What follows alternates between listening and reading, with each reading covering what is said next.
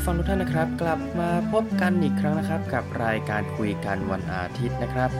สัปดาห์นี้นะครับเราก็จะเปลี่ยนบรรยากาศกันนะครับ ไม่ได้มีการเล่าข่าวเล่าอะไรกันในสัปดาห์นี้แล้วนะครับ แต่ว่าเราก็จะไปพูดกันเกี่ยวกับเรื่องสเปรร่างต่าง ซึ่งจริงๆผมเตรียมเอาไว้สำหรับการทำรายการไลฟ์ใน Facebook ครับที่ชื่อว่าพลามคนเดียวครับผมเตรียมไว้สำหรับวันศุกร์แต่ว่าสัปดาห์นี้เรารู้สึกว่า ข่าวสารเกี่ยวกับโควิด หรืออะไรต่างๆ มันดูจะไม่ค่อยมีอะไรเท่าไหร่ถ้าเกิดถามผมนะถ้าเกิดเป็นสถานการณ์ทั้งไทยแล้วก็ต่างประเทศช่วงนี้ครับ ก็ไม่ค่อยได้มีอะไรที่น่าพูดถึงเท่าไหร่แล้วก็ตั้งแต่จัดรายการในเฟซเนี่ยเราสังเกตอย่างหนึ่งว่า พอเราพูดเรื่องที่เกี่ยวข้องกับตัวเราหรืออะไรประมาณนี้ครับ จะรู้สึกพูดได้คล่องกว่าเป็นธรรมชาติกว่าตอนที่เราจัด อ่านข่าวอ่านสคริปต์อ่านอะไรประมาณนี้ ซึ่งผมยังติดติดขัดขัดพอสมควร แต่ว่าถ้าเกิดเป็นเรื่องทั่วไปประมาณนี้ก็เลย รู้สึกว่ามันคล่องกว่าก็เลยเอามาจัดในรายการวันนี้แทนนะครับ ก็หลักๆเลยที่ท่านจะได้ฟังวันนี้ก็จะมีทั้งรีวิวหนังเรื่องรายาที่เข้าฉายไปเมื่อไม่นานมานี้นะครับ แล้วก็มีเรื่องเกี่ยวกับสุขภาพจิตนะครับ แล้วก็มีเรื่องเกี่ยวกับปัญหาของ การขับรถขับราในทุกวันนี้แล้วก็เป็นเทรนที่ผมรู้สึกว่ามันแปลกๆนะในสำหรับท่านที่ใช้รถใช้ถนนบนโดยเฉพาะบนทางด่วนนะครับก็คงจะเห็นเทรนนี้เป็นพิเศษเดี๋ยวจะมาพูดถึงว่ามันเป็นเรื่องเกี่ยวกับอะไรนะครับ แต่ว่าก่อนอื่นเลยนะครับ เราไปพูดถึงเรื่องของหนังเรื่อง Raya and the Last Dragon กันก่อนนะครับ ก็คือ เป็นหนังการ์ตูนเรื่องล่าสุดของทางดิสนีย์นะครับที่เข้าโรงฉายในบ้านเราอยู่ณขณะนี้นะครับ แต่ว่าถ้าเป็นเมืองนอกนะครับก็คือ บางที่ก็อาจจะไม่ได้ฉายแล้วก็ไปฉายใน format streaming ของทางดิสนีย์เองที่ชื่อว่า Disney Plus นะครับ ตอนนี้ ก็สำหรับหนังเรื่องดังกล่าวนะครับ ก็ได้รับความสนใจจากผู้คนเป็นจำนวนมากนะครับ รอบที่ผมไปดูเมื่อวานนี้ที่ห้างสรรพสินค้าแห่งหนึ่งย่านบางโพก็มีผู้ชมเข้าไปชมเยอะพอสมควรเลยนะสำหรับสภาวะโควิด -19 อย่างที่ยังมีอยู่ตอนนี้ครับก็ถือว่าเยอะพอสมควรเลย แล้วก็เอาข้าจริงก็เป็นหนังที่ ผมก็ไม่ได้ดังใจจะไปดูหรอกครับคุณผู้ฟังแต่ว่า ก็จะพูดยังไงก็คือ พ่อแม่ท่านอยากดูครับ ผมก็เลยได้มีโอกาสไปดูกับท่านด้วย ซึ่งมันก็คล้ายๆกับสมัยผมเด็กๆนะฮะที่อยากดู Too Fast Too Furious ก็เลยพาขอให้คุณพ่อพาผมไปดูที่โรงหนังอะไรประมาณนี้ครับ ก็คงคล้ายๆกันนะฮะ แต่ว่าสำหรับตัว Raya and the Last Dragon นะครับ จริงๆ ถ้าเกิดถามผมเลยนะก็คือ ถามว่ามันคือ แอนิเมชันที่ดีที่สุดในประวัติศาสตร์ สุดยอดแอนิเมชันในรอบ 10 ปีแบบที่หลายคนสดุดีกันหรือเปล่า ผมว่าอาจจะไม่ถึงขั้นนั้นนะแต่ถามว่าคุ้มเวลาดูไหมก็คุ้มค่าอยู่นะฮะ ก็คือสำหรับเนื้อเรื่องคือผมคงไม่ลง detail นะว่าใครทำอะไรที่ไหนอย่างไร ผมจะพูดรีวิวกว้างๆแล้วกันนะครับ เหมือนที่ผมเขียนในเฟซส่วนตัวของผมนะฮะ ก็คือสำหรับพล็อตเรื่องอะก็คือ ผมอ่านแล้วผมผมดูแล้วผมนึกถึง Mad Max ภาค 2 ถึง 3 นะ ก็คือ มันจะเป็นโลกเหมือนดิสโทเปียครับคือเป็นยุคที่แบบไม่ค่อยมีอะไรเหลือและคนก็แบ่งเป็นเผ่าเป็นอะไรต่างๆ แล้วก็ตัวเอกของทั้งสองเรื่องนี้ก็คือจะไม่เชื่อใครไม่ไว้ใจใคร เพราะว่าผ่านอะไรต่างมาเพอพอสมควรแล้ว แล้วก็ตอนจบก็คือได้เรียนรู้ประโยชน์ของการร่วมมือซึ่งกันและกันความไว้เนื้อเชื่อใจกันและกันว่ามีประโยชน์ขนาดไหนประมาณนี้ครับก็ทีมหลักก็จะคล้าย ๆ กัน แล้วก็จะมีเรื่องที่ เหมือนเราบอกว่าแบบเมืองในอุดมคติหรือพลังอะไรประมาณเนี้ยมันไม่ได้แบบงอกเงยขึ้นมาเอง ทุกเราทุกคนต้องร่วมมือกันประมาณนี้ครับ ก็จะคล้ายๆกับ Mad Max แต่ว่า Mad Max ภาค 2 กับ 3 นี่มันจะมีฉากขับรถไล่ล่าฉากโน่นฉากนี่อลังการงานสร้าง แต่ว่าดิสนีย์ก็จะเป็นการ์ตูนสำหรับเด็กนะฮะก็จะไม่เน้นตรงนั้นมากเท่าไหร่ก็คือจะไปเน้นเรื่องเกี่ยวกับการต่อสู้ของผู้หญิงคนหนึ่งอะไรประมาณนี้แทนซึ่ง ถ้าถามผมนะสำหรับเรื่องนี้ที่หลายคนบอกว่าอุ้ยแบบเมืองไทยอย่างนั้นเมืองไทยอย่างนี้ถ้าเกิดถามผมเอาจริง ๆ ผมว่ามันผสมกันระหว่างวัฒนธรรมไทยกับอินโดนีเซีย หรือว่าหลายๆประเทศในแถบเอเชียตะวันออกเฉียงใต้มากกว่าที่จะแบบไทยอย่างเดียวคือโอเคแหละตัวชื่อตัวละครบางตัวในเรื่องนี้เป็นชื่อไทย มีฉากทำอาหารไทยถ้าจำไม่ผิดรู้สึกจะเป็นต้มยำกุ้ง หรือข้าวต้มโจ๊กอะไรประมาณนี้แล้วก็ หลายๆคนก็จะพูดถึงเรื่องที่แบบ อุ้ยนางเอกเหมือนยาย่าอย่างนั้นอย่างนี้ ซึ่งผมไม่รู้นะว่าเป็นเรื่องจริงหรือเปล่า เพราะว่าผมไปลอง Google ดูคำว่า Raya and the Last Dragon เว้นวรรคแล้วก็ตามด้วยคำว่าอุรัสยาเป็นภาษาอังกฤษนะครับ ก็เหมือนจะเจอแต่สำนักข่าวของไทยที่ดูเหมือนจะปักใจเชื่อในระดับหนึ่งนะว่าแบบเออนางเอกของเรื่องได้แรงบันดาลใจมาจากแกย่าอย่างนั้นอย่างนี้ ซึ่งผมยังไม่กล้าฟันธงนะแต่ว่า เพราะว่าผมจะพยายามตีกว้างๆว่าแบบเออเรื่องเนี้ยมันคือเดินเรื่องในแถบเซาท์อีสเอเชียมากกว่าแบบ โอ้ยเมืองไทยอย่างนั้นอย่างนี้เหมือนที่หลายๆคนคิดกัน แต่ถือถามว่าโอเคไหมถือว่าภาพสวยเลยนะ แล้วก็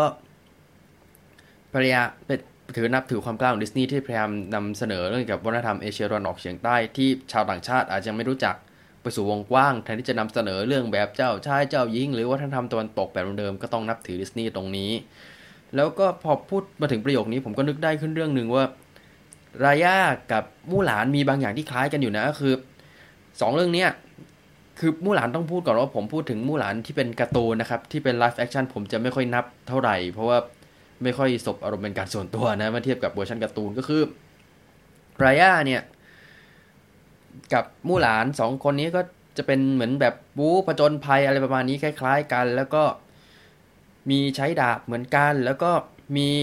ผู้ร่วมผจญภัยเป็นมังกรเหมือนกัน แต่ว่าถ้าเกิดเป็นในมู่หลานก็จะเป็นมังกรตัวเล็ก ๆ ถ้าจำไม่ผิดคือเอ็ดดี้เมอร์ฟี่เป็นคนพากย์ครับ ส่วนรายาก็จะเป็นมังกรตัวใหญ่อีกตัวหนึ่งมังกรสองตัวนี้ก็จะคล้าย ๆ กันก็คือเป็นตลกตามตัวพระตัวนางนะฮะ ก็คือเหมือนคอยสร้างเสียงหัวเราะกับผู้ชม แล้วก็คอยพูดข้อคิดสะกิดใจกับคนดู แล้วก็ตัวละครเอกในเรื่อง ซึ่ง ถามว่ามันคล้าย ๆ กันไหมก็ มันก็มีบางส่วนที่คล้ายกัน แต่ถือว่า ตัวมังกรในเรื่องรายานี้ก็ถือว่าตอบโจทย์ผู้ชมได้ดี เพราะว่าหลายๆคนก็หัวเราะกันสนุกกันประมาณนี้นะครับ แล้วก็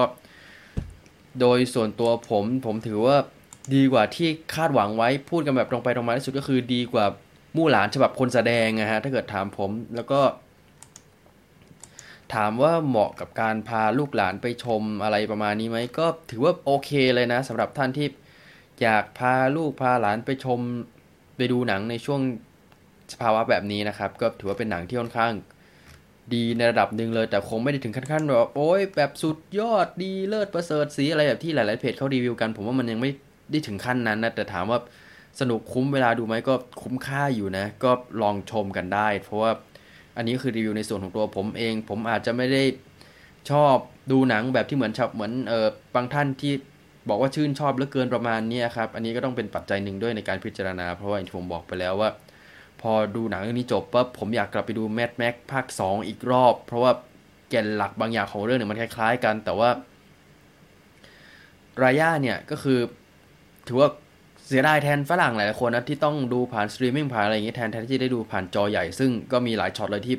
ภาพค่อนข้างสวยนะฮะแล้วก็ เออจะพูดยังไงเดียก็คือ โดยรวมก็ถือว่าคุ้มค่าเวลาดูนะ แต่ว่าต้องมีติงนิดหน่อยก็คือ จะมีพล็อตบางช่วงที่ผมรู้สึกว่ามันแปลกๆ แล้วก็มีชวนอะไรหน้ากมีอะไรหน้ากังขาพอสมควร เช่นเรื่องที่ว่า พ่อนางเอกตัดสินใจผลักนางเอกให้ตกจากตกลงน้ำเพื่อที่จะได้รอดชีวิตประมาณนี้ครับแทนที่พ่อจะโดดพ่อกับลูกจะโดดลงน้ำไปด้วยกันทำไมถึงต้องแบบ ยืนสั่งเสียลูกลูกต้องเป็นคนสืบสารตรงนี้ต่อนะลูกต้องช่วยกอบกู้ตรงนี้ให้ได้นะแทนที่จะแบบกระโดดไปด้วยกันเลยทีเดียวเราก็เลยรู้สึกว่ามันน้าเน่าไปหน่อย แล้วก็ตอนจบ ซึ่งผมจะไม่สปอยตรงนี้ แต่ผมดูตอนจบแล้วผมคาใจอย่างหนึ่งมาก ๆ ถ้าเกิดท่านใดที่ดูรายาจบแล้วก็มาคุยกับผมในเฟซหรือทางอีเมลได้นะครับเพราะตอนนี้เป็นประเด็นที่เฮ้ยมัน แปลกๆนะ ผมพยายามจริง ๆ ผมไม่ได้ผมเข้าใจแหละว่ามันการ์ตูนมันไม่ต้องคิดมากมันไม่ต้องอะไรในบางประเด็นก็ได้ แต่ว่ามันมีอยู่จุดหนึ่งแหละที่ผมรู้สึกว่าแบบ เฮ้ยมันมันยังไงยังไงอยู่นะไม่ไม่แน่ใจว่าผมตกประเด็นอะไรระหว่างดูไปหรือเปล่ายังไง ก็ท่านที่ดูจบแล้วก็มาเสวนากับผมได้เป็นการส่วนตัวนะฮะอีกเรื่องหนึ่งที่ผมอยากจะบอกเกี่ยวกับรายาคือก่อนการ์ตูนฉายเนี่ยมันจะมีการ์ตูนสั้นขึ้นมาก่อนตามธรรมเนียมของการ์ตูนดิสนีย์นะครับแต่ว่าการ์ตูนสั้นอันเนี้ย ผมไม่ค่อยชอบเท่าไหร่เลย คือรู้สึกว่าแบบไม่ค่อยมีอะไรน่าจดจำเท่าไหร่ยกเว้น แต่ว่าท่านเป็นคนชอบดูหนังมิวสิควลชอบดูแบบหนังที่มีฉากเต้นรำเยอะๆ ท่านอาจจะชอบ แต่ว่าถ้าเกิดเป็นแบบคนดูทั่วไปอะไรประมาณนี้ก็จะไม่รู้สึกว้าวอะไรประมาณนี้เท่าไหร่นะ ถ้าเกิดส่วนตัวผมอะฮะ อันนี้ก็เป็นเกร็ดที่นำมาเล่าก่อนที่จะเข้าสู่เนื้อหาที่ผมเตรียมไว้สำหรับการไลฟ์เมื่อวันศุกร์ที่ผ่านมานะฮะ โอเคครับ ไปกันที่เนื้อหาที่ผมเตรียมไว้สำหรับ การไลฟ์เมื่อวันศุกร์ที่ผ่านมา ซึ่งผมก็ต้องเล่าก่อนว่าถ้าเกิดท่านฟังมาถึงตรงนี้แล้วท่านรู้สึกว่า ผมพูดตะกุกตะกัก พูดติดติดขัดขัดนิดนิดหน่อยหน่อยก็สิ่งที่ผมต้องเรียนไว้ก็ตรงนี้คือ สิ่งที่ท่านได้ยินวันนี้เนี่ย ผมไม่ได้มีการตัดต่อหรือว่าเตรียมอะไรเหมือนเทปก่อนๆก็คือเทปก่อนๆพออัดเสร็จปุ๊บผมก็จะไปเข้าโปรแกรมตัดต่อ ตัดช็อตที่ผม ลืมบท พูดติดติดขัดขัดจนหน้าเกลียดหรืออะไรประมาณนี้ผมก็จะตัดออกแต่ว่าเทปนี้ผมก็จะไม่ได้มีการตัดต่อใดทั้งสิ้นเพื่อที่ว่าท่านจะได้ฟังผมในแบบที่คล้ายคลึงกับการไลฟ์มากที่สุด ในคุณภาพเสียงค่อนข้างดีกว่า เพราะว่ารายการพอดแคสต์ของผมวันนี้เนี่ย ผมจะอัดด้วยไมโครโฟน Zoom H1n นะครับ แต่ว่าตอนผมจัดไลฟ์ก็คือใช้หูฟังธรรมดาธรรมดาเนี่ยแหละ เพราะฉะนั้นถ้าเกิด ท่านที่ฟังไลฟ์จะรู้สึกว่าทำไมเสียงมันอู้อี้มันอะไรอันนี้ก็คือต้องเล่าก่อนว่าผมไม่ได้ใช้ไมโครโฟนที่ใช้อัดพอดแคสต์ในการต่อเข้ากับคอมแล้วก็จัดรายการนะครับ เพราะว่าผมกลัว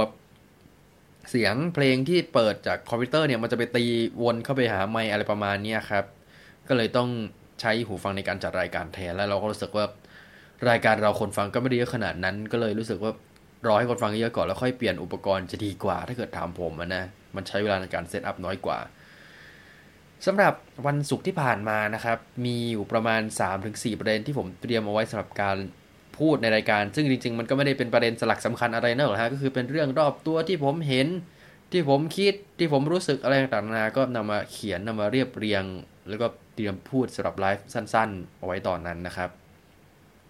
อันแรกเลยคือเรื่องเกี่ยวกับตัวกล้องฟิล์ม 110 ที่ผมเอาไปใช้ถ่ายรูปนะครับ ก็คือต้องเล่าก่อนว่าก่อนหน้านี้เนี่ย ผมได้มีการใช้ กล้อง Canon 110 ED นะครับ ก็คือเป็นกล้องฟิล์ม 110 กล้องขนาดเล็กที่ผมได้มาในราคาที่ถูกมาก จริง ๆ กล้องตัวนี้มันขายกันประมาณ เออเป็นพันนะครับ แต่ว่าผมได้มาในราคา 250 เพราะว่าคนขายเขาไม่ได้เช็คสภาพให้นะครับ ก็ได้มาใช้งานสมศักดิ์ศรีซึ่งผมดีใจมาก เพราะว่าไอ้กล้องตัวนี้เนี่ย มันมีระบบวัดแสงอัตโนมัติ สามารถถ่ายในที่มืดได้ ปรับ ฟกัสปรับโน่นปรับนี่ได้ ซึ่งโดยปกติส่วนใหญ่กล้องฟิล์มหนึ่งศูนย์มันจะทำพวกนี้ไม่ได้ เพราะว่ามันเป็นกล้องสำหรับ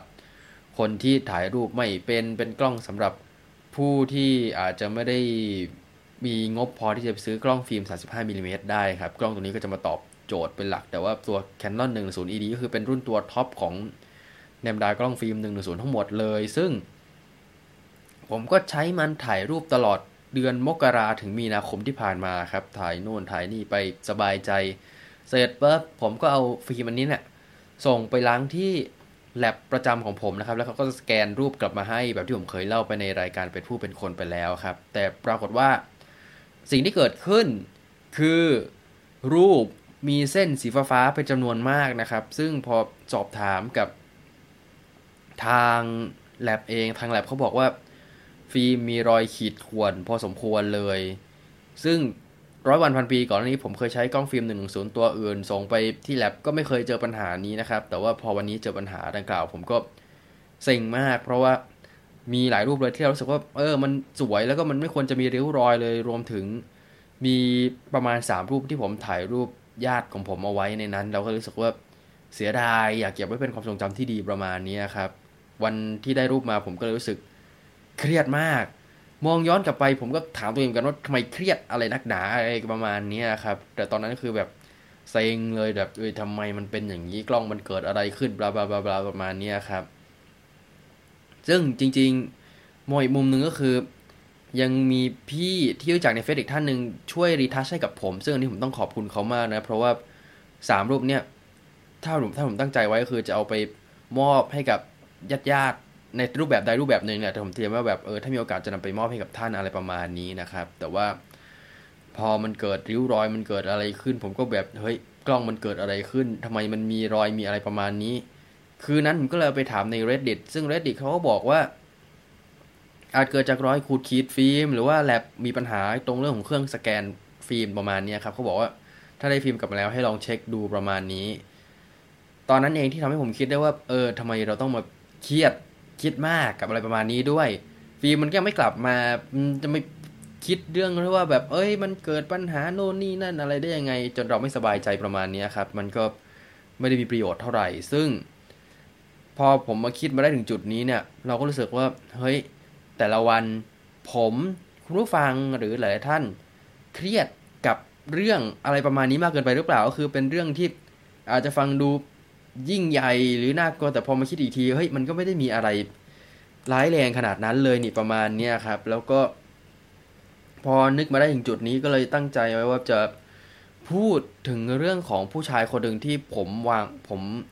ตั้งใจไว้ว่า ผมจะพยายามหลีกเลี่ยง ไม่ให้เหตุการณ์ที่เกิดขึ้นกับเขาอะมาเกิดขึ้นกับผมอีก ผู้ชายคนนั้นคือคุณชนินโปสาพิวัตรคุณชนินคือผู้ที่บุกเบิกธุรกิจ การจัดคอนเสิร์ตในบ้านเราสำหรับศิลปินไทยนะครับ ก็คือต้องเล่าก่อนว่าในสมัยยุค 70s 80s ประมาณนั้นเนี่ยก็จะมีบริษัทจัดคอนเสิร์ตให้ศิลปินต่างชาติอยู่แล้ว เช่น Night Spot ทางช่อง 3 เอง หรือว่า Blank International ประมาณนี้ครับ ที่จะคอยจัดคอนเสิร์ตศิลปินต่างชาติ แต่ว่า Organizer ของคอนเสิร์ตไทยอะมันยังไม่ค่อยมีแล้วก็บริษัทนินจางของคุณชนินโปสาพิวัตรก็ เป็นผู้บุกเบิกธุรกิจตรงนี้ก็คือ organize คอนเสิร์ตแสงสีเสียงเต็มรูปแบบทำสคริปต์โชว์โน่นนี่นั่นประมาณนี้แล้วก็จะมีคอนเสิร์ตดังๆ เช่นคอนเสิร์ตทำโดยคนไทยของวงคาราบาวที่เป็นคอนเสิร์ตในสนามกีฬาครั้งแรกในประเทศไทย แล้วก็เป็นครั้งแรกในประเทศไทยด้วยเช่นกันที่แสดงเสร็จแล้วมีผู้เสียชีวิตในคอนเสิร์ตจากเหตุทะเลาะวิวาทกันนะครับ แบบที่หลายคนน่าจะเคยได้ยินกันมาแล้ว แล้วก็มีคอนเสิร์ตของสาวสาวสาวที่อันนี้สคริปต์ โชว์เต็มที่เหมือนศิลปินญี่ปุ่นเลย แล้วก็มีคอนเสิร์ตของอัญชลีจงคดีกิจตอนนั้นนะครับ อันนี้ก็เป็นคอนเสิร์ตดังๆ ที่เขาจัดขึ้นมา แล้วก็ในเวลาต่อมาก็ได้ไปทำค่ายเพลงร่วมกับจิระมลิกุลนะครับ ชื่อ Create ค่าย Creatia Artist มีศิลปินดังๆ เช่น ปัน อุ้ยรวิวันจินดา เอ่อกระท้อนนะครับ แล้วก็ มีคุณปานศักดิ์ก็อัลบั้มชุดที่2มากับค่ายนี้ด้วยเช่นกันนะครับ ซึ่งระหว่างที่แกทำธุรกิจค่ายตรงนี้เนี่ย แล้วก็ทำธุรกิจจัดคอนเสิร์ตด้วย ก็ปรากฏว่าแกมีอาการทางประสาท อันนี้คือผมไม่ได้อะไรแกนะ เป็นประโยคที่แกพูดออกมาเองนะครับ อิงจากที่แกให้สัมภาษณ์ไว้ในรายการที่ถึงจังเมื่อหลายปีก่อนนะครับ แกบอกว่า แกเป็น perfectionist มาก มีอยู่ครั้งหนึ่งที่แกจัดคอนเสิร์ตให้กับคุณอัญชลีจงคดีกิจ แล้วเหมือนปรากฏว่ามีคนเปิดประตูหอประชุมก่อนที่คอนเสิร์ตจะจบ มีแสงเข้ามาในหอประชุม แกแกรู้สึกว่าแก fail ครับ กับเรื่องที่ว่าแค่มีคนเปิดประตูก่อนที่หอประชุมเปิดประตูหอประชุมก่อนที่คอนเสิร์ตจะจบ แกรู้สึกว่าแบบเฮ้ยมันมันไม่ได้ดังใจเลยมันเกิดอะไรขึ้น แกเครียดมากแกก็เลยวิ่งไปร้องไห้หลังเวทีเลย เพราะว่าเหตุผลแค่นี้ซึ่งตอนนั้นแกก็เริ่มรู้ตัวแล้วแบบเออแกเป็น perfectionist เกินไปหรือเปล่าแกอะไรประมาณนี้ครับ ซึ่งแกก็ ถ้าที่ผมจำถ้าจำจำไม่ผิดนะคือเหมือนแกก็เล่าแกก็มีอาการอะไรประมาณนี้ออกมาเรื่อยๆจนกระทั่งมีวันหนึ่งที่แกไปเที่ยวทะเล แกขับเจ็ตสกีออกไปในทะเล ขี่ไปขี่มาอยู่ดีรู้สึกว่าตัวเองเป็นพระเจ้า อันนี้เรื่องจริงนะฮะแกเล่าไว้อย่างนั้น ขี่ไปขี่มารู้สึกว่าตัวเองเป็นพระเจ้า พอกลับขึ้นฝั่งมาปุ๊บแกเข้าไปที่โรงอาหารโรงแรมแกเข้าไปที่ห้องอาหารของโรงแรม แล้วก็พูดเสียงดังเทศนาคนอื่นขึ้นไปเล่นเปียโนทำโน่นทำนี่อะไรประมาณนี้จนกระทั่ง ทางโรงแรมต้องเชิญตัวแกเข้าไปสงบสติอยู่ที่ห้องห้องหนึ่งเลยครับ ซึ่งตอนนั้นแกก็รู้ตัวแล้วแบบ เออ มีอะไรบางอย่างผิดปกติกับตัวแกแน่และ ก็เลยไปสแกนสมองดูก็พบว่าเออเหมือนสมองเกิดระบบประสาทเกิดอาการอะไรสักอย่างขึ้นมานะครับ ซึ่งมันก็คงเกิดจากความเครียด การที่แกเป็น perfectionist หรืออะไรประมาณนี้ด้วยครับ แกก็เลยต้องเฟดตัวมาจากการดูแลค่ายเพลง Creatia ตรงนั้นไปนะครับ ซึ่งที่ผมเล่าตรงนี้เนี่ย เพื่อที่จะเตือนสติตัวเอง แล้วก็เตือนสติท่านผู้ฟังด้วยไม่ให้เหมือนเครียดหรือจริงจังกับชีวิตเกินไป เพราะว่าเคสของคุณชนิน ผมถือว่าเป็น case study ที่น่าสนใจเหมือนกันนะในเรื่องของการที่เราเคาดหวังว่าทุกอย่างมันจะ perfect เกินไป หรือว่าจริงจังกับทุกอย่างเกินไปจนกระทั่งเหมือนเกิดอาการทางประสาทบางอย่าง ซึ่งมันก็ได้ไม่คุ้มเสียครับ ถ้าพูดกันง่ายๆตรงนี้ อันนี้ก็เป็นสิ่งที่ผมเอามา บอกเล่าเพื่อเตือนคุณผู้ฟัง เตือนตัวเองแล้วก็เตือนทุกท่านด้วยว่า ความเครียดเรื่องความเครียดโรคประสาทเรื่องพวกนี้มันไม่ได้เข้าใครออกใครนะฮะมันเป็นเรื่องที่เกิดขึ้นได้ทุกคน แต่ว่าขึ้นอยู่กับว่าพวกเราจะรับมือกับมันอะไรยังไง ซึ่งมันก็มีเคสเรื่องกล้องฟิล์มที่ผ่านมาแหละที่มันเตือนสติผมได้ว่าเฮ้ยอย่าไปเครียดอะไรกับตรงนั้นมากเกินไปมันทีปัญหาจริงก็เอาไปซ่อมหรือเอาไป เช็คอาการโน่นนี่นั่นรีทัชรูปอะไรก็ว่าไป แต่มันจะมาแบบดาวอะไรกับประมาณนี้มันก็ใช่ที่ครับ มันก็เลยเหมือนเตือนสติเราได้ในระดับหนึ่งเลยสำหรับเรื่องที่ผ่านมานะครับ เรื่องถัดไปนะครับเป็นเรื่องที่อยู่ในใจผมมาสักพักหนึ่งแหล้วจริง ๆกะจะเขียนลง Facebook แต่ว่าพอมีโอกาสได้จะมาจัดรายการเมื่อวันศุกร์ที่ผ่านมาก็เลยแพลนเอาไว้ว่าอาจจะพูดแต่สุดท้ายก็ไม่ได้พูดนะฮะก็เลยเอามา จัดในพอดแคสต์ตรงนี้แทนก็คือเป็นเรื่องที่ว่าทำไมผมไม่อยากออยู่ภายใต้สปอตไลท์หรือว่าแสงสีประมาณนั้นนะครับ ก็คือ ในขณะที่ช่วงนี้มีเพื่อนผมหลายๆคนที่โด่งดังจากการทำเพจทำเพลงทำโน่นทำนี่ประมาณนี้ครับ สิ่งหนึ่งที่มันอยู่ในใจผมเลยก็คือผมกลัวเวลาที่อยู่ต้องดูแบบ อยู่ดีก็มีชื่อเสียงขึ้นมา โดยไม่เจตนาหรืออะไรประมาณนั้นน่ะ เพราะว่ามันมีข่าวข่าวหนึ่งที่ผมเคยพูดในรายการนี้ไปแล้วแหละ ในแง่ของเกี่ยวกับการนำเสนอของสื่อ แต่ว่าพอมานึกย้อนดูดี ผมกลัวเป็นแบบคนนั้นมากเลยอะคือเป็นบุคคลคนหนึ่งที่เกี่ยวข้องกับคดีฆาตกรรมนะครับ แต่ว่าสื่อก็ไปให้ความสนใจสอบถามโน่นนี้นั่นจนกระทั่งกลายเป็นคนดังขึ้นมาทั้งที่เขายังเป็นผู้ต้องสงสัยคดีฆาตกรรมอยู่ ผมกลัวเป็นแบบเขาเพราะว่ามีหลายเหตุการณ์ที่ผมดูแล้วผมนึกถึงเขาเลย ผมรู้สึกว่าแบบเฮ้ยทำไมมันมีบางอย่างที่เรากับเขาเหมือนกันขนาดนี้ เช่น ในเรื่องของการควบคุมอารมณ์ซึ่งผมสารภาพตรงนี้เลยว่า แต่ละคนจะมองผมว่าเป็นคนแบบใจเย็นนิ่งอะไรประมาณนี้ แต่ว่าลองผมมีเรื่องให้โมโหเรื่องอะไรให้ประมาณนี้ดูสิฮะ ผมขึ้นเลยก็แล้วก็กลัวว่าจะไปแบบ อารวาสแย่งไม่หรือทำอะไรแปลกๆ ตรงนั้นอีกประมาณนี้ครับ แล้วก็จะมีเรื่องเคสที่ว่าแบบเออลุ่มหลงในชื่อเสียงทิ้งเพื่อนทิ้งโน่นทิ้งนี่ซึ่งผมกลัวจะเป็นแบบนั้นนะ เพราะว่าเอาเข้าจริงบางทีเราก็รู้สึกว่าแบบเฮ้ยเราอย่างที่ก็แอบคิดเหมือนกันว่าแบบเราโดดเดี่ยวไปหรือเปล่าเราโน่นนี่นั่นไปไหมอะไรอย่างเงี้ยครับ เราก็รู้สึกกลัวๆครับว่าแบบ พอวันหนึ่งเราโด่งดังขึ้นมา เราจะมีการถีบหัวส่งคนที่ไม่เคยแยแสเราแต่มาโน่นนี่นั่นกับเราหรือเปล่าประมาณนี้ เราก็กลัวๆเหมือนกันว่าแบบจะโน่นจะนี่ประมาณเนี้ยฮะแล้วก็เราเคยอ่านเคสของศิลปินหลาย ๆ คน และที่พอวันหนึ่งมีชื่อเสียงแล้วก็ตัดมาอีกวันหนึ่งก็คือหมดไม่เหลือชื่อเสียงไม่เหลืออะไรแล้วเขาก็รู้สึกว่าเสียดายเพื่อนฝูงที่เขาเคยตัดทิ้งไปเสียดายโน่นนี่นั่นอะไรประมาณเนี้ยครับ เราก็รู้สึกว่าแบบเฮ้ยมัน มันเหมือนเป็นสัญชาตญาณมนุษย์อะที่พอเวลาเราโด่งดังมีชื่อเสียงขึ้นมาเราก็จะให้ความสนใจกับตัวเองมากกว่าคนอื่นมากขึ้น แล้วก็ให้ความสนใจกับเรื่องเงินเงินทองทองโน่นนี่นั่นประมาณนี้ครับ ใครที่ยังมีชื่อเสียงอยู่ แล้วก็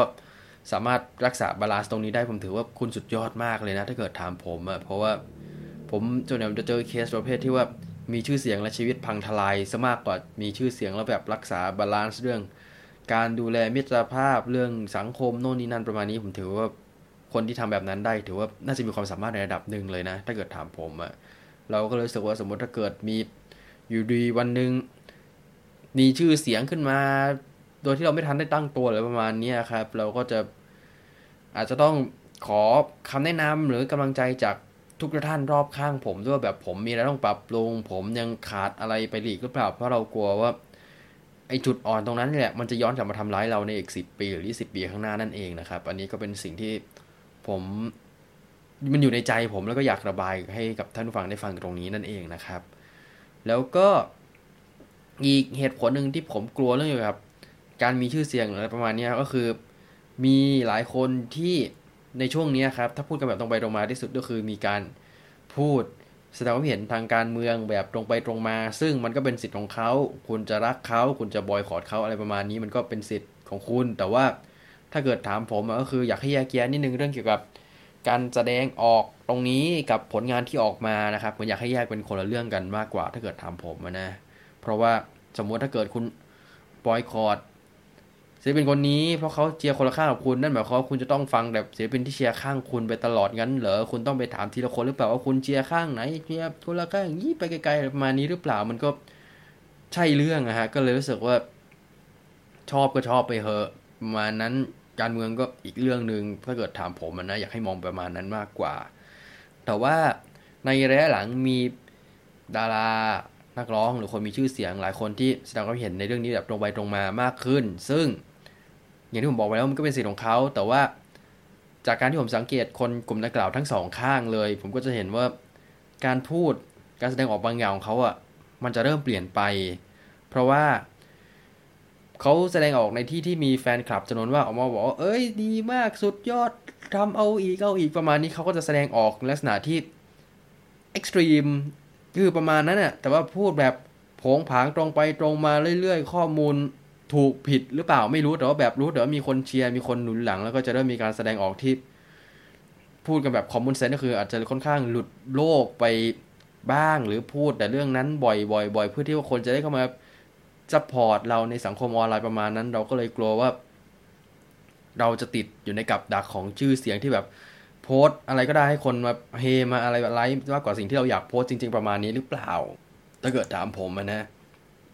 อันนี้ก็เป็นสิ่งจริงที่ผมสังเกตจากในสังคมออนไลน์ในระยะนี้นะครับ ก็เลยเป็นสิ่งที่เราค่อนข้างกลัวแล้วก็กังวลพอสมควร แต่ว่ามันอาจจะฟังดูหลงตัวเองนะออกมาพูดว่าแบบอุ้ยหน้าอย่างมึงจะดังกับเข้าด้วยอะไรประมาณนี้ แต่ว่าอันนี้ก็คือเป็นประเด็นที่มันอยู่ในใจผมมาประมาณปีหนึ่งแล้ว แล้วก็เหมือนอยากเขียนอยากเล่าให้อะไรฟัง แต่พอมีโอกาสก็จะลืมทุกที แล้วก็มันก็จะตันอยู่ข้างในตลอด อมีโอกาสจะมาจัดรายการวันศุกร์ที่ผ่านมาเนี่ยก็เลยกะว่าจะพูดในรายการซะเลย เพราะว่าไหนๆก็ไม่มีคนฟังอยู่แล้วนะฮะก็เลยกะว่าจะมาพูดหรือโน่นนี่นั่นเรื่องเกี่ยวกับประเด็นที่ดูเป็นส่วนตัวมากขึ้น คือโอเคแหละมันอาจจะไม่ใช่ประเด็นที่คนสนใจคนอะไรประมาณนี้อยู่แล้ว แต่ว่ามันก็เป็นอีกมุมหนึ่งด้วยที่จะทำให้เห็นว่าผู้จัดคนเนี้ยมีเอ่อความคิดความอ่านมีอะไรในใจยังไงประมาณนี้ครับว่ากว่าจะมาออกมาอ่านข่าวอ่านข่าวแล้วก็จบไปประมาณนั้น คือเหมือนอันนี้เป็นความตั้งใจของผมเองนะที่ อยากลองนำเสนออะไรประมาณนี้ดูกับท่านผู้ฟังนะครับ แล้วก็เรื่องสุดท้ายสำหรับวันนี้เทปวันนี้จะค่อนข้างสั้นนิดนึงนะฮะก็คือเรื่องเกี่ยวกับแฟชั่นหรือกระแสใหม่ที่มันไม่ควรจะเป็นกระแสเลยฮะคุณผู้ฟังก็คือช่วงนี้หลายๆคนก็คงจะทราบกันว่ามีเทรนด์มีกระแสต่างๆเป็นจำนวนมากเกิดขึ้นในระยะนี้นะครับ ก็คือเรื่องเกี่ยวกับการเล่น surf skate การกินครัวซอง การเล่น Clubhouse ประมาณนี้ แล้วมันก็มีอีกกระแสหนึ่งครับที่ผมเพิ่งเห็นระยะนี้นะจริงก่อนหน้านี้มันอาจจะมีแต่ผมไม่ค่อยเจอแต่หลังๆมานี้ผมเจอทุกวันและผมบอกตรงๆว่าผมเหนื่อยใจมากๆ ก็คือการขับรถช้า บนเลนกลางบนทางด่วน นึกภาพครับ คุณขับรถไปทำงาน คุณขับรถกลับบ้าน ถนนโล่งความเร็วเฉลี่ยที่ควรจะเหยียบกันได้คือประมาณ 90 กิโลเมตรต่อชั่วโมงหรืออะไรหรือ 100 กิโลเมตรต่อชั่วโมงประมาณนี้นะครับ เลนขวาโล่งเหยียบสะดวก เลนซ้าย โล่งเหยียบสะดวก แต่เลนกลาง คุณจะต้องพบเจอกับคนที่ขับรถเร็ว 60 กิโลเมตรต่อชั่วโมง คุณอยากเตือนเขา คุณตบไฟสูงเข้าไปสองครั้งเพื่อเป็นการเตือน แต่เขาก็ไม่ได้นำพา คุณอยากเปลี่ยนเลนจะจะขาดแต่รถเลนขวาก็เร็วกันเลือกเกิน แล้วก็มันก็มาเยอะ คุณอยากเปลี่ยนเลนไปเลนซ้าย แต่คุณต้องถ้าเกิดคุณเปลี่ยนไปเลนซ้าย แล้วคุณต้องเรียบกลับมาเลนกลางต่อทันที เพราะไม่งั้นคุณก็จะลงทางทางลงตรงนั้นไปอะครับ อันนี้คือปัญหาที่ผมต้องเจออยู่เกือบทุกวันประมาณนี้ ซึ่ง ผมลองไป Google ดูว่าไอ้พฤติกรรมแบบนี้เนี่ย มันเกิดขึ้นเพราะอะไรก็มีคนมาให้ความเห็นเอาไว้ว่า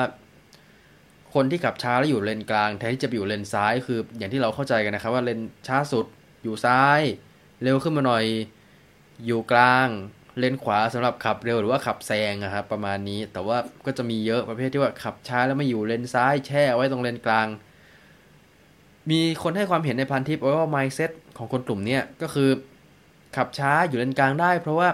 ไม่ไปเกะไม่ไปขับเกะกะขับช้าอยู่เลนขวาถือว่าโอเคแล้ว อันนี้คือสิ่งที่ผมเจอจาก ตัวพันทิปนะ ก็ถือว่ามัน มันไม่น่าพอหรือเปล่าฮะ ที่บอกว่าขับช้าแล้วแบบอยู่เลนกว่าเลนขวาก็ไม่เดือดร้อนแล้วเพราะคนที่อยู่เลนกลางอะเขาก็ expect เหมือนกันว่าเขาอยากขับด้วยความเร็วที่ อาจจะไม่ได้ช้าเท่าเลนซ้าย แต่ก็ไม่ได้เร็วมากเท่าเลนขวา หรือจะแซงอะไรประมาณนี้ครับ พอมาเจออะไรแบบนี้ทุกวันเราก็รู้สึกว่าแบบเฮ้ยมัน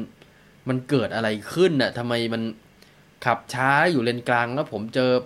ถี่มากในระยะสองถึงสามสัปดาห์ที่ผ่านมา เพราะว่าผมไม่รู้ว่าเป็นเพราะว่าเราไม่มีรถติด ด้วยหรือเปล่า หรือเป็นเพราะว่ายังมีคนเอ่อ work from home จำนวนมาก หรือมันเกิดอะไรขึ้น แต่ว่าก่อนหน้านี้เนี่ยช่วงที่รถโล่งๆช่วงที่มันมีให้ work from home ใหม่ๆช่วงโควิด -19 ผมผมไม่เจอเลยนะ แต่มันมาเจอช่วงนี้บ่อยมาก บ่อยจนเรารู้สึกว่ามันมันเป็นกระแสหรือมันเป็นเทรนอะไรสักอย่างครับ คุณผู้ฟังที่ คนจะหันมาขับช้าแล้วอยู่เลนกลางกันมากขึ้นแทนที่จะอยู่เลนซ้าย ซึ่งพูดแบบตรงๆก็คือมันก็คือเกะกะ มันก็เกะกะไปหน่อย แล้วก็ถ้าเป็นไปได้คืออยากให้คนเอ่อขับช้าก็ไปอยู่เลนซ้าย ยกเว้นแต่ว่าจะไม่ลงทางลงก็ค่อยไปอยู่เลนกลางแล้วค่อยกลับไปอยู่เลนซ้ายอีกรอบหรือประมาณนี้ครับแทนที่จะขับช้าแล้วก็ไปอยู่เลนกลาง ซึ่งผมก็ได้รับคำเตือนจากคนรอบข้างเหมือนกันว่า อย่าไปตบไฟ อย่าไปเปิดไฟสูงใส่เขา อาจจะเป็นอันตรายต่อชีวิตและทรัพย์สินของเราได้ประมาณนี้ครับ เพราะว่าบ้านเราก็ขึ้นชื่ออยู่แล้วครับ ว่าแตรเป็นสิ่งศักดิ์สิทธิ์ ไฟสูงเป็นสิ่งศักดิ์สิทธิ์อย่าแตะต้องมันโดยไม่จำเป็น ซึ่งจะต่างจากหลายประเทศที่บีบแตรกันสนั่นลั่นถนนเลยประมาณนั้นนะครับ อันนี้ก็เป็นสิ่งที่ผมพบผมเห็นมาในช่วงเวลานี้ระหว่างที่ผมขับรถไปนะครับ ครับทั้งหมดนี้นะครับก็คือเนื้อหาสาระคร่าวๆของรายการคุยกันวันอาทิตย์นะครับ